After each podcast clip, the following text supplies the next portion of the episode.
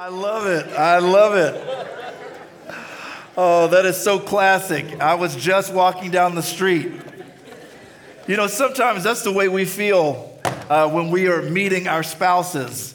Uh, I, I, just happened to be there. I just was walking down the street. Well, good morning, everybody.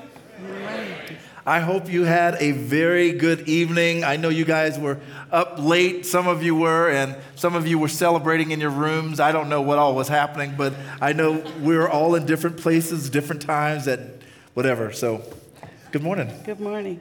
How are you feeling? Eh. You're just eh? Yeah, eh.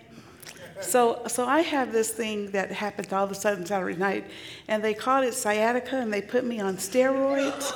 Yeah, so I can say anything I want to say and blame it on the steroids. I'm a little nervous I about bet that. you should be. Well, this morning we get the privilege of continuing on talking about marriage and uh, the fact that our marriages are telling stories. Now, everybody loves a good story. Uh, my wife loves a good story. I don't know how good they are, but they're on the Hallmark Channel. And it's the same story told over and over again. with different, with different actors, though. I know they're different actors, but it's the same thing. You know, Ryan meets Jennifer. I, I don't know. And anyway, I won't retell that story. But, you know, when I think about marriage, it's, it's really interesting. We live in a day and age where we really try to have the perfect marriage. And we do a lot to ensure that we would have just the perfect marriage. Uh, have you looked at the online dating, how specific they can be? Like, if you want to marry the perfect person, you go to perfectmatch.com. If you want to marry someone that's closer to our age, they have one called ourtime.com. Then they've got, if you want to marry a Christian, you go to christianmingle.com. I mean, if you want to marry a black person, you go to blackpeoplemeet.com. If you don't want to marry a black person, you go to farmersonly.com. it's there. I, some of you don't know whether to laugh or not, but it's true. It, it's amazing, just all the online dating. I, I told this at another conference, and someone said, Those are actual sites. I said, Yes, they really are. But you know what? Here's what we're here to tell you this morning. You're not going to have a perfect marriage, and that's not the goal. The perfection of your marriage is not where we're headed, it's the direction. Amen. It's where your marriage is pointing. Your marriage is telling a story. Marriage is more significant than you may have thought. Um, marriage was designed by God, and it was defined by God. And so this morning, we want to walk you through how your marriage is telling a story. So I'm going to start us out by going back to the very beginning, Genesis chapter 1. Now, if you have a device with you, I know you don't have internet, but if you can get to your phone or if you have a Bible with you, this is my Bible, by the way. It has a lot of white duct tape on it, and it used to hold it together, and now it doesn't. and I, everyone keeps telling me get a new one, but I'm just, this is my companion. And, and I know where everything is in it, and I know what side of the page it says it on. So, anyway, uh, you, you will need your Bibles this morning because not that we're telling you something new, we're, we are reminding you of what is important. And so, as we think about this out of Genesis chapter 1, then God said, Let us make man in our image. This is verse 26 of Genesis 1. After our likeness, and let them have dominion over the fish of the sea, and over the birds of the heavens, and over the livestock, and over all the earth, and over every creeping thing that creeps on the earth. So God created man and his what? It, that's right, in his own image. In the image of God, he created him, male and female. He created them. So as we look at that passage, the first thing I want to tell you your marriage is telling a story because it's a picture. Your marriage is a picture. As a husband and wife, you're telling the story of God. And just like kings of days gone by, would conquer a province or conquer a land, they would take over this area and then they would erect a statue of themselves, and that statue would be an image of the king. And that image would be a representation to let you know that the king is in charge here. You, as a woman, you, as a man, have been left here as an image bearer of God. And even in a, just as a significant spot as well, as a married couple, you are a picture. Because in Ephesians 5 31 and 32, therefore a man shall leave his father and his mother and hold fast to his wife, and the two shall become one flesh. And the writer, Paul, says this, this is mystery is profound. He says, I am saying that it refers to Christ and the church. So your marriage, let me remind you, that your marriage is telling a story of Christ and the church. It's interesting that in Matthew chapter 22 or 23, somewhere in there, the scribes had come to Jesus. And they told this incredible story because they didn't believe in the resurrection. And so they were trying to trick Jesus and they said, Hey, listen, this lady gets married to a man. He dies before they have children, and then she marries his brother. They marry, don't have any children, and he dies. And then she marries the third brother down to seven brothers. So in the resurrection, whose wife will she be? And Jesus said this How dumb can you be? That's a modern translation. He says, Don't you know, you're teachers of the law, that there is no marriage or giving of marriage in heaven? Why? Why is there no marriage in heaven after all this work down here? and there's no marriage in heaven. Let me illustrate it this way. I went to Kenya and also Nigeria, and I was there teaching uh, there for a few weeks. I was away from home, and this is before cell phones in the way that we use them today. And of course, there was no cell phone usage there anyway. And so I had a picture of my wife with me. And I remember when I got to the second and third week without her being there, I remember missing my wife profoundly and looking at her picture. And that picture reminded me of what I had at home and our love relationship with each other. And I would stare at her picture often.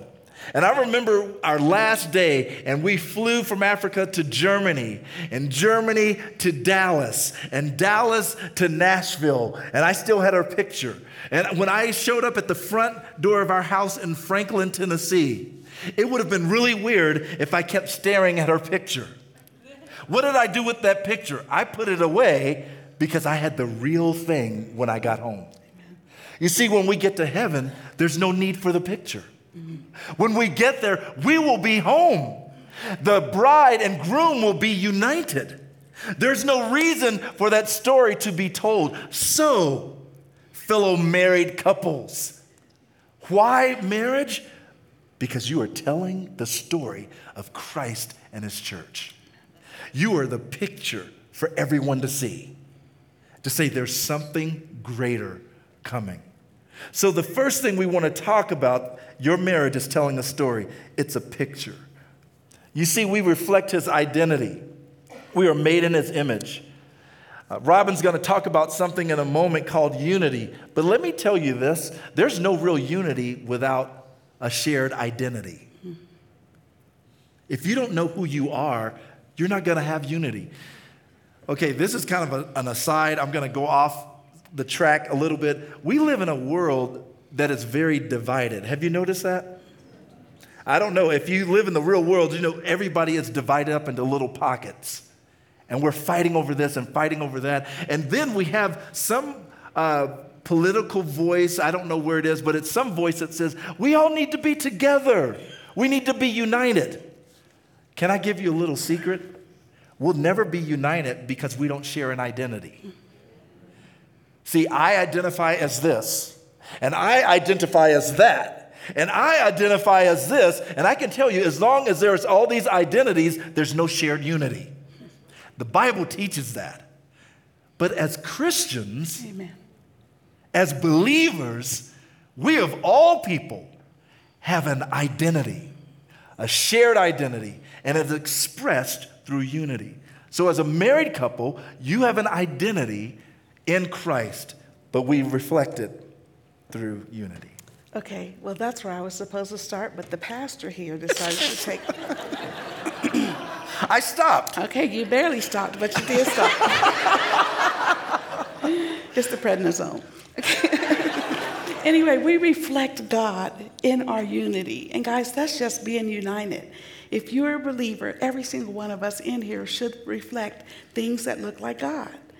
And in your marriage, if both of you guys are believers, you should reflect that in your unity. And how do you do that? We have to understand that unity does not mean the same. Unity does not mean sameness. Ray always says if there's two things exactly the same, one of them is unnecessary. So, what we continue to do a lot of times, what the enemy has us do, is fight with each other because we don't think the same, we don't do things the same. But that's the creativity of God. Unity is not sameness. Unity is not uniformity. That's not unity. It doesn't mean unity. And let me go on to the next one because unity is joining together for a common purpose. Mm. That's what unity is joining together for a common purpose.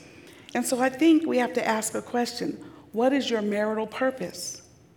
Why are you married? What are you reflecting in your marriage? What does your unity say about your marriage? And then finally, unity in marriage is joining together as one flesh. And we call that oneness. And oneness is, in essence, moving through life as a team. Now, a lot of times in marriage, we have people that have issues and we don't move together as a team. We have one person that's slandering the other person. We have one person that's not building up the other person. That's not unity. Mm. If you love Jesus, if your spouse loves Jesus, unity says we're going to live this way so God is the one that's, that is represented in how we display this thing. Unity also is being on the same team. Now, guys, when I was in high school, I was on this, I was a cheerleader. And I was on this stinky team. I mean, they couldn't win a game if somebody paid them the money to win it. But I cheered for them. I never slandered them. I never talked about them. I mm. would even want to punch somebody else that was talking about my sorry team. Okay? Because my team may be sorry, but that's my team.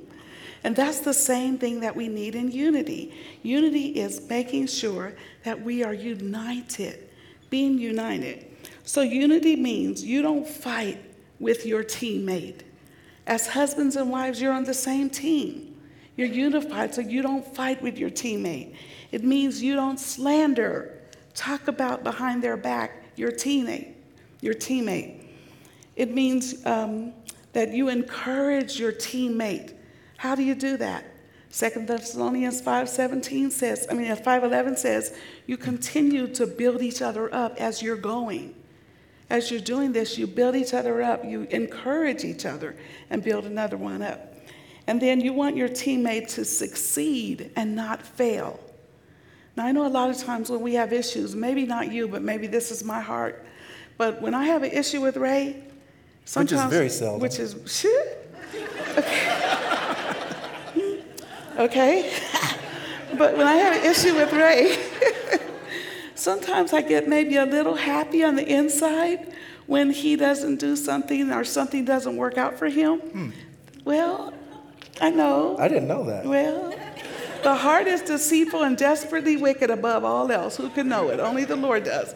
But sometimes I have issues and I'm like, mm, you know what? No better for him. But that, that is not unity. That is not what the Lord con- wants us to continue to do. That is what the enemy brings to your heart so that you want your, your teammate to fail. And what that means is that we're competing against each other. That's not what marriage is. Marriage is not a competition. Marriage is complementary. I want to make sure I can complement him. So I allow the Lord to continue to work on that, that my heart. So when those things come in place, I'm like, that's not truth. Mm-hmm. We have to build our unity on the truth of God's word. Well, one so, of the things that I, I, did want us to share, uh, we have a poem called Oneness, mm-hmm. uh, The Path to Oneness. And so we want to share this with you because I think it says it just as well as we uh, share this together. Okay. You ready? When we started down the path, this way called marriage, the walk was smooth and clear. As I walked hand in hand with my best friend and lover, I had no cares or fear. It, It seemed like the sun was always shining, brightening each step we took. Could life be better? We said to each other, giving that, honey, I love you look. But as time went on, the path began to twist. I had to make some adjustments, and that was not on my list. I began to realize that this perfect mate of mine had some flaws that I couldn't fix, even though I tried and tried. If you give, then I'll give too. 50 50 was our plan. But as selfishness arrived, our path declined again. As we continued down the road, no longer hand in hand, the way got even rougher. I, I couldn't understand. We started out so well. How did we grow so far apart? My job, my kids, and others began to occupy my heart. I finally cried, Lord, help us out, I pray. We are isolated from each other, I'm sad to say. You're going down the wrong path. I heard a still small boy, voice. The hmm. way that I've given leads to oneness. It's your choice. Leave your plans and schemes behind. I'll give you what you need to have the greatest marriage. Let go and let me lead. The path that leads to oneness has my purpose in mind. I'll show you why you must leave selfishness behind. I'll even give you power to do what you must do, to experience love and intimacy like you've always wanted to. The path that leads to oneness shows you how to walk through pain, mm. resolving all your conflict, not just shifting around the blame. There are so many forces out there to destroy your unity, but together, let's say that, but, But together, together you, must fight, to beat The, the, enemy. So, at last, when we heard, we took each other's hand, we determined we would try this unknown path. Even though it seemed so different from the one we'd always walked, we knew this was the right way because as we began to talk. Hand in hand, side by side, arm in arm, step by step, down the path toward oneness, isolation we had left. And that's our desire this morning when we talk about experiencing uh, this oneness and experiencing God's desire for us. But as Robin was saying, we reflect God in our unity, but I, we also want to share we reflect God in our diversity as well. You know that you're different, but you still reflect God in this way. Uh, we're different in our gender. I know that's a hot button today, and I really don't want to get into it because we'll get sidetracked talking about that. But do you know you are, there's two different genders in this room? Are you guys good with that? Okay. And do you know that God created distinctly two unique genders? And that marriage should be made up of one husband and one wife for one lifetime. And so I said we weren't going to go I'm down sorry, that I had to path. get that in. So I will say this. But from the word go, Robin and I experience life different. And sometimes as couples, we fight against each other because we're even different in our gender. Uh, for instance, like in a room like this, Robin would be sitting down, she'd get to know all the ladies, and she's very outgoing. And, and uh, at conferences, I've literally seen her do this. She'll get to know the ladies in the room, and then all of a sudden she'll say, Hey, I'm getting ready to go to the bathroom. Any of you ladies want to go? And the ladies all get up, grab their purses, and go to the bathroom. Isn't that right, ladies? Yeah. I have never once, as a man, stood up, looked around, and said, Hey, I'm going to go to the bathroom, guys. Any of you guys want to go with me? It has a different connotation. Um, I, and it's also different. It- It's funny, like, we'll come back from, or Robin will come back from the bathroom and she'll say, Oh my goodness, I met this lady in the bathroom and she's just having this trouble with her husband and her son is rebelling. And, she, and I When did you talk? and she said, Across the stalls. And, and I'm like, uh, As guys, we don't do that, we're at the urinal and we stare straight ahead. we don't look to the left or the right. We shouldn't. But anyway, it, we don't do that. And it's just, there's just a difference in that way. You know, not only that, there's different uh, perspectives. There are. Different perspectives in life. Huh? I didn't write any notes. That's okay. Take up time. Okay. She, she doesn't want, this is very fluid up here, by yeah. the way. We, we'll say, well, let's skip that. But no, we're going to keep going. Um, you know, we have different perspectives. Robin's very positive. Uh, it, it, the glass is always half full. It's kind of irritating because I'm like, no, life doesn't work like that. Life is bad. Uh, people are bad. Your glass is half empty, and you better drink it before somebody else does. You know, that's that's the way I view it. And, uh, and, I really, I really, truly believe that God can do anything. He can. I believe He can do it. I believe that we should say that He can do it, and I believe that we should process and walk out life like He can do it. I agree with all of that. People are bad, though. Um, uh, when it comes to temperament, we're very different and we experience life different. Robin's outgoing, she's an extrovert, uh, she's in a little bit of pain, but she's normally really more gregarious and, and out there. And I am more energized in, in quietness. Uh, you know, I, I'd like to, I'll sit out on the deck. I don't want to really meet with people and, and, uh, And Robin's like, let's go party. And I'm like, and this is the pastor, guys. I didn't doesn't want to meet with people. I didn't say it. Well, let me reword that. Okay, thank it you. It doesn't mean I don't love people. It's just that I'm not all excited to be with a lot of people. Mm.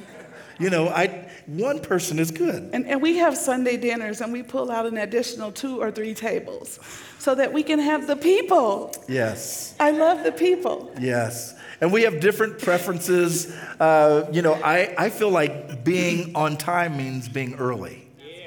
Yes. And, and you know, for my wife, it's if we get there and it's still happening, it, we did a good job.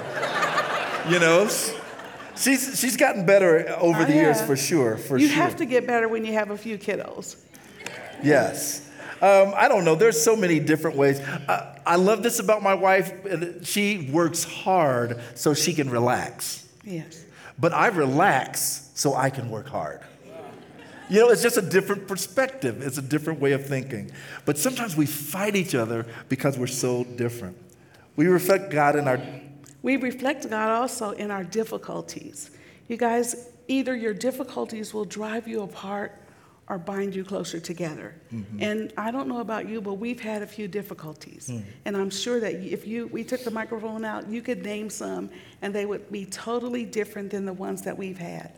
Difficulties are going to be present in every marriage. Mm. Will you say that with me? Difficulties, Difficulties are going to be present, present in, in, every, every marriage. And if you didn't say it, then you're fooling yourself because it's going to be present in your marriage too.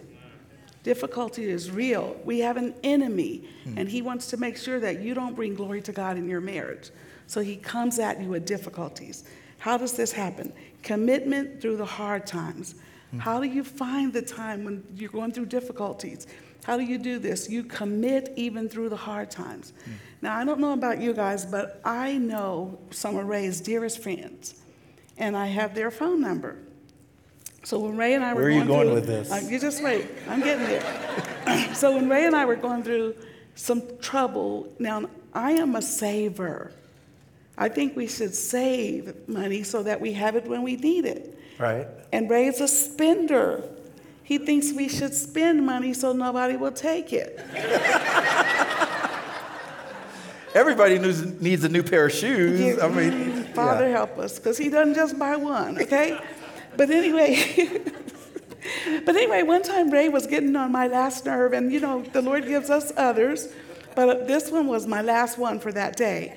And I was kind of upset with him, and I couldn't get through to him. Now, how many ladies in this room had, have had a time, and maybe you may not want to raise your hand because it may start some trouble, but have had a time where you just couldn't get through to that man you're sitting next to. He wasn't hearing you. Look, hand, hands everywhere. hands, hands. All right, he wasn't hearing you. Well, that's what happened with me and Ray, and he was not hearing me. Okay. So what I did was, I went and I called his friend, his dearest friend who she loves did. the Lord. And I said, Larry, Ray and I are having some pretty deep stuff over here. It is not going to be well with him.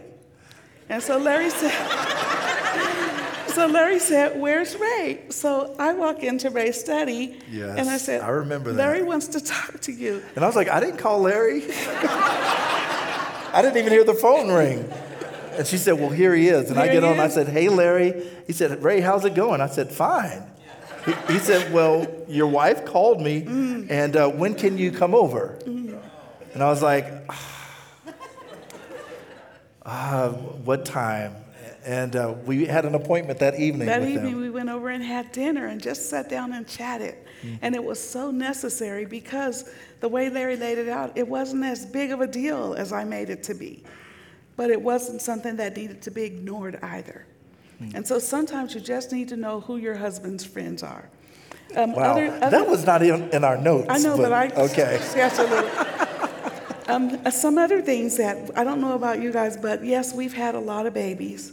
Hmm. I've had eight babies by C-section. You can give me a clap if you want to, because that's a, that's some hard work. Okay, he gets to hold them. I go bear the pain. All right, uh, we talk about that later, ladies. Okay, but anyway, um, we've also had seven miscarriages. Yes. We've walked through a whole lot of things, guys, and the enemy brings these difficulties in your life to destroy your relationship. And he wants you not to think God is a good God.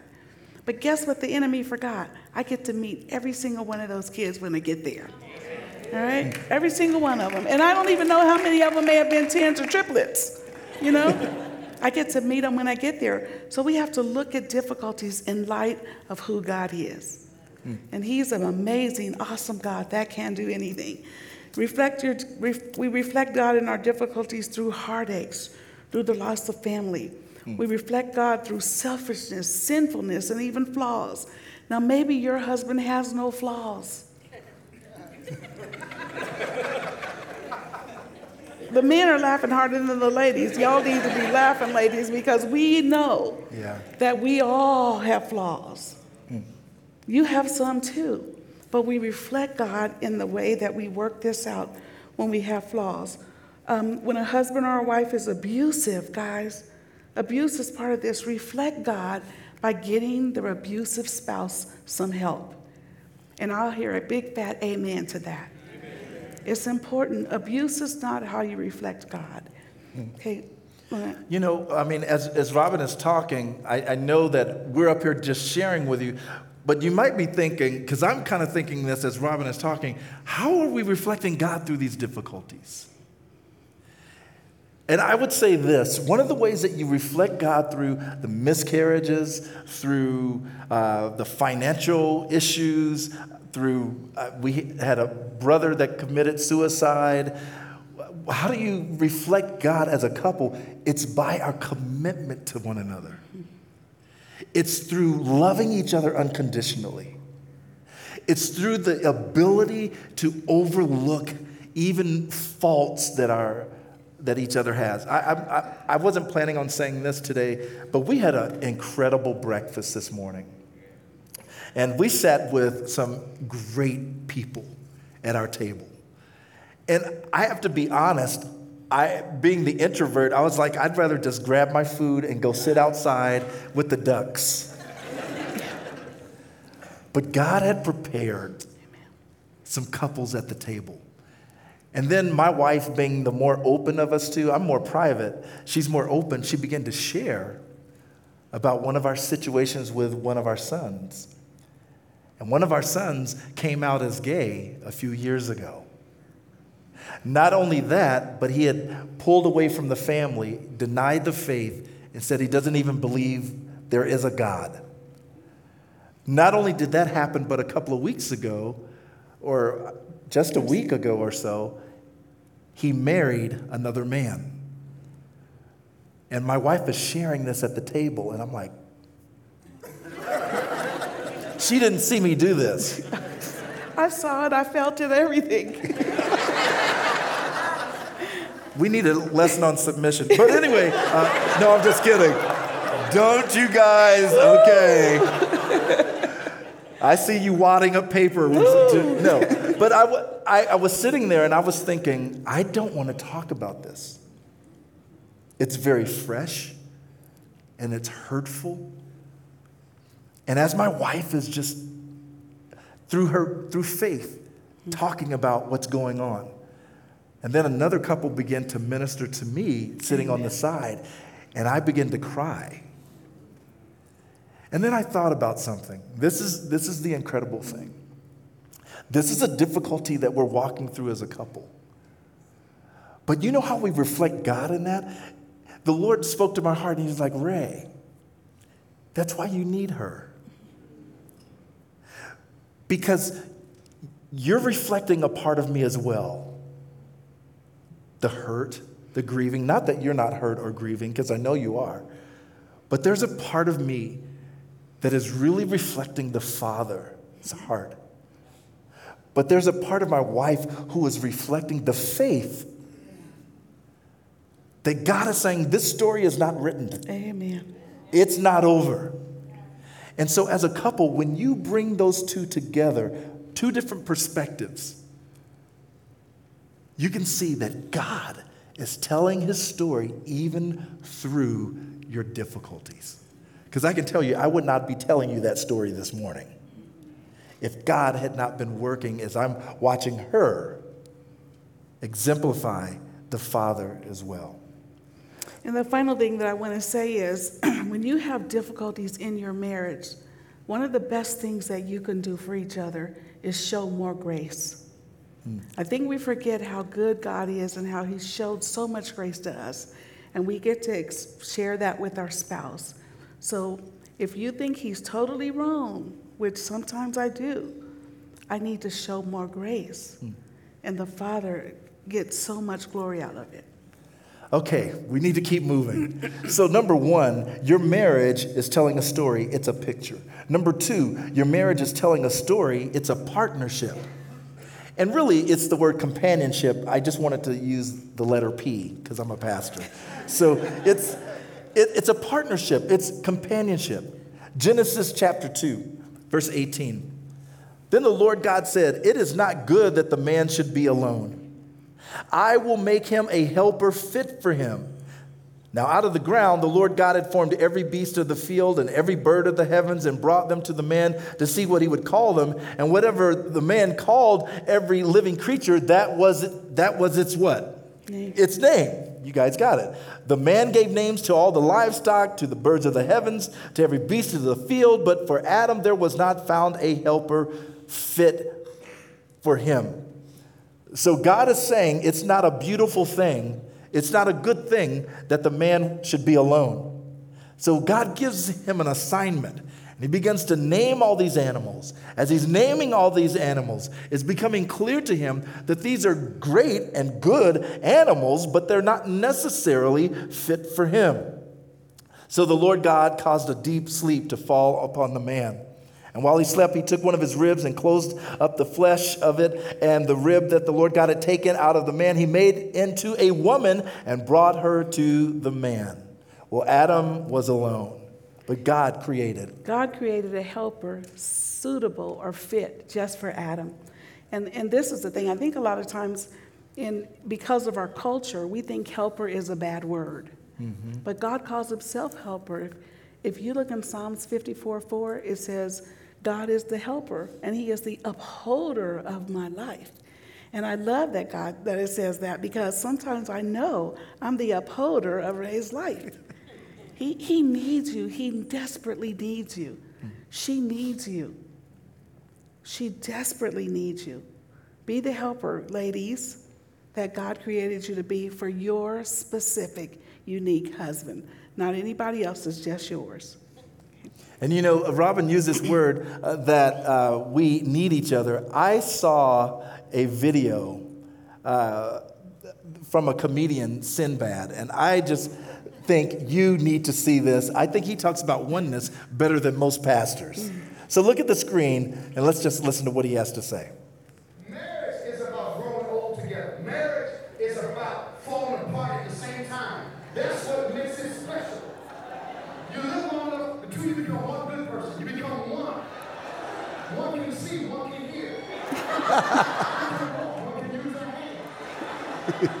you need each other. You have to go and move together. One listens, one watches. you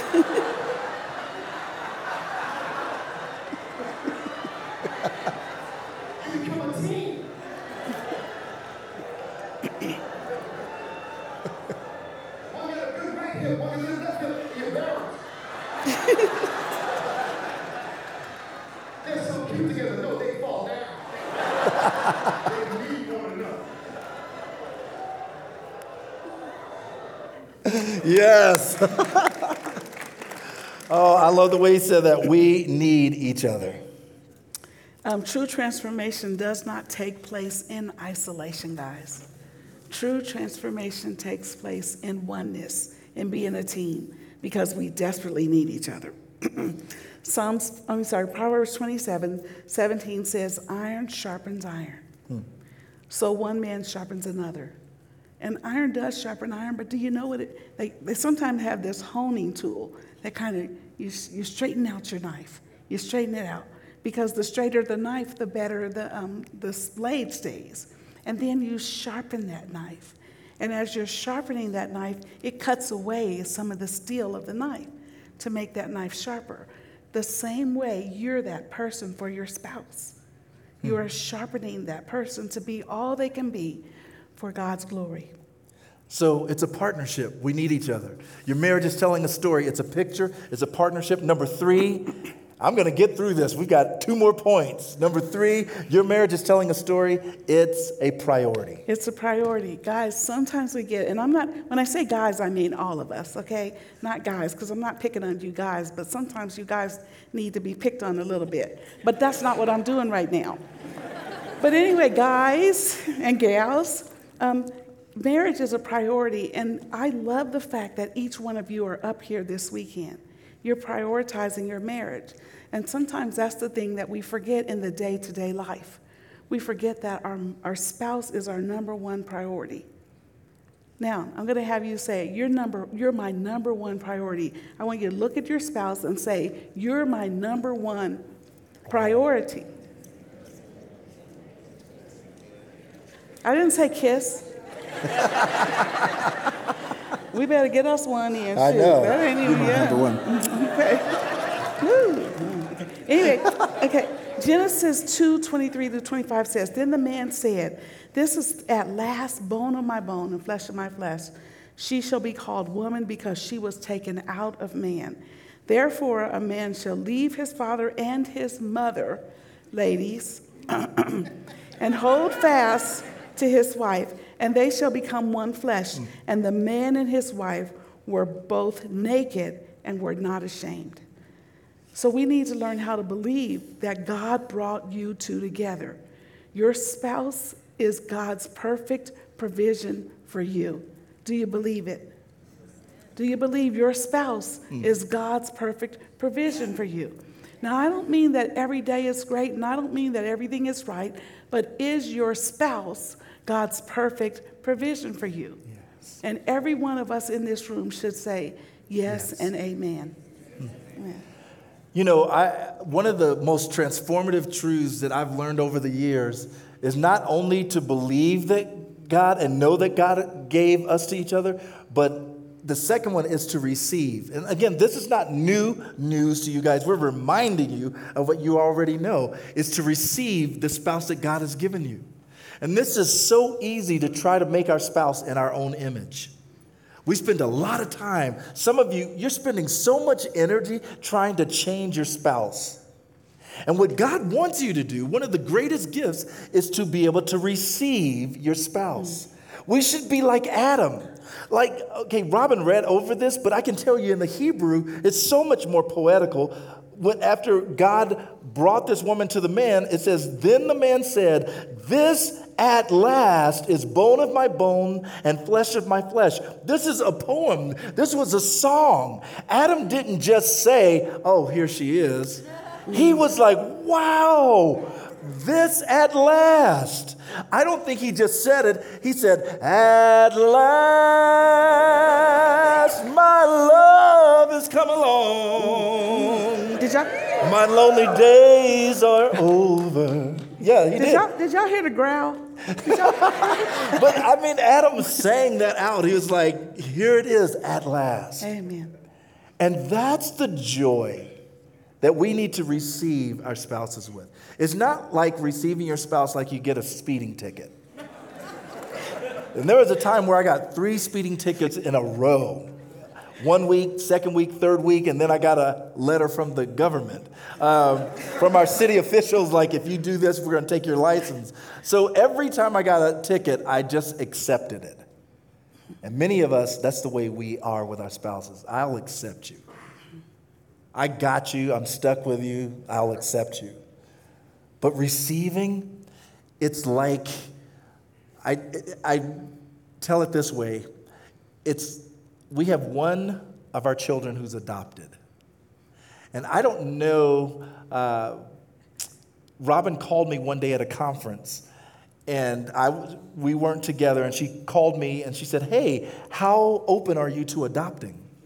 Now, we had eight kids, and I was like, I hadn't thought about it, but she had said, How open are you? And I was like, This is a trick question.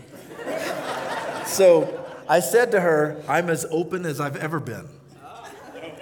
And she, and she hung up the phone. She said, Great. And uh, so I find out that, and she tells me this before she hangs up. She says, Hey, there's a, a, a lady who's about to give birth. She's looking for a specific family, and I put our name in. And I said, Well, let's pray about it. And she said, okay. And uh, I'm praying about it. I get home on that Sunday night, and she says, hey, here are all the paperwork and stuff you need to fill out. I said, but I'm still praying about it. and she said, okay. And then the next day, we were being fingerprinted, and, and I said, but I'm still praying about it. And then she said, hey, by the way, I turned all the information in, and the, the birth mom wants to meet us. And uh, on, on a Thursday, we meet the birth mom I'm still praying about it. And she and Robin are talking, and she says, I want you guys to be the family. That Thursday night or afternoon, we take off for a family life conference. We come back on Monday or Sunday. I kid you not, Monday morning, our baby boy was born. I'm still praying about it. so, in a week's time, we had a new, brand new baby. We get to the hospital, we call, of our kid, call our kids, and they all show up. And Robin looks at the birth mom. She says, Have you held him yet? She said, No, he's your son. So Robin picks him up and she hands him to me. And I received him. And I began to cry. I didn't cry at any of the other births. but just this little guy and I held him. I received him. And now that little guy is six foot. That's right. He's 14 years old. Size 13 shoe. He does not have my genes, obviously. um, he's at basketball tournaments this weekend. And I would receive him over and over and over again. Amen. You see, one of the great lessons that God wants to teach us with our spouses is to receive that woman. Your job is not to change her. That's not your job. Yes, does she need to change in areas? Absolutely. Your job is not to change him. I know when you got married, you're like, oh, he'll change. And he didn't. and what we realize, it's a beautiful thing. It's such a restful thing when I can uh, this morning when my wife was sharing about our son, I took a deep breath and then I was like, Lord, thank you for Robin. Because had it been me, married to me, no one at that table would have known anything. I would have smiled, got my to go container, and talked to the ducks. but there's such a great release when we can receive. I, I think, uh, let's just talk about this one lastly. Okay. Another priority is, is leaving. Oh, okay, hold on, guys, just a second. What are we talking about last? Well, I'm looking at the time. Oh, okay. So I'm just. So we're going to leave? Yeah, let's okay. go to leave. So therefore, a man shall leave his father and his mother and hold fast to his wife, and they shall be one flesh. Um, so, in other words, God is teaching us the priority of marriage. And the priority of marriage means you start with making sure that your marriage is a priority over some things. Can That's I get right. an amen? Okay, Yes. so your marriage should be a priority over your parents. Because God tells us, leave your parents and, and have priority or hold fast to this wife. He didn't just say leave daddy, he said also leave mommy and hold fast to this wife. We were at a family life conference, and uh, there was a couple. We had just taught this, and a couple came down, and the wife had her arms folded like this. I'm going to stand. I can't see this couple where I keep coming up here wanting to see these beautiful faces. They were like this. She walked up, and I. That's always a bad signal. And so she said, "Tell him, tell him." And so the husband, he says, Well, my wife asked me a question when you guys were teaching this, and she said, if we were at the if we were at the ocean and your mom, she was saying, if your mom and I were swimming in the ocean and we both begin to drown at the same time, and you could only save one of us, who would you save? And I'm like, dude, I, that's an easy answer. And he said, she said, tell him. He said, I, I would save my, my uh, mother. And he looked at me, he said, Yes, I would save my mother because she's loved me unconditionally. She birthed me, she's always been there. And I was like, And you know what? We realized his mother took priority mm. over his spouse. You see, part of leaving is leaving your loyalties mm. The loyalties of your family. And as us having eight adult children, it's hard when they get married and they're off on their own, it's hard to not interject into their families. I want to tell my son in laws don't do that.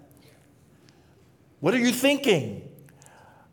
Um, give me my daughter back. No, I'm just kidding. but they become their priority. And another way is you prioritize over your past. Hmm. And I'm going to even put in here if you're in a blended family Yes. and your children, you have children from that past relationship, your new spouse takes priority over your children. And I know that sounds really, that's, there's nuances to that, and we don't have a lot of time to explain that, but what she's saying is true. Yeah. So, in other words, your marriage is the top priority in every area. And over your personal desires, I want to go back to school, I want to do this, it doesn't fit in the family, then your personal desires may have to wait because your marriage is your top priority. Yeah. And And, and Robin's already alluded to this. Your marriage is, takes priority over your children. We have so many child centered homes where the parents are so afraid of, and I'm talking, and most of you raise kids, but let me talk to some of you parents who are raising kids. Quit being so afraid.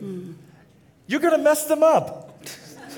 Just save money for the therapist. I'm just telling you, it's going to happen. You're not going to raise perfect children.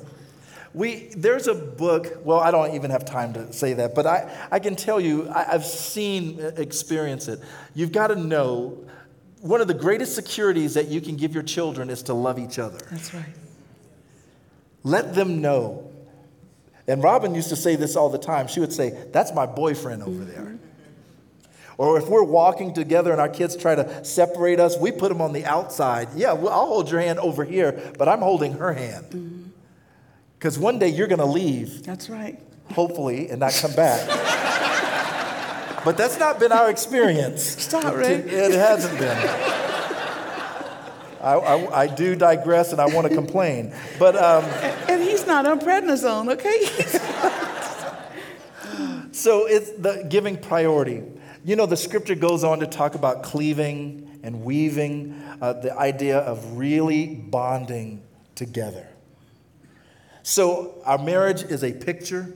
Our marriage is a partnership. Your marriage is a priority. I know it's lunchtime, but can I squeeze this in? One last one. Your marriage is for procreation. For procreation, yes. he got pretty excited about that. So, Rob, let's just talk about these last three things because Okay. I think we can do this in, in five minutes or so. Because we want to talk about this. Your marriage is not just about you. It's not just your God designed your marriage for something bigger than just the two of you. Yes. Can you say that with me?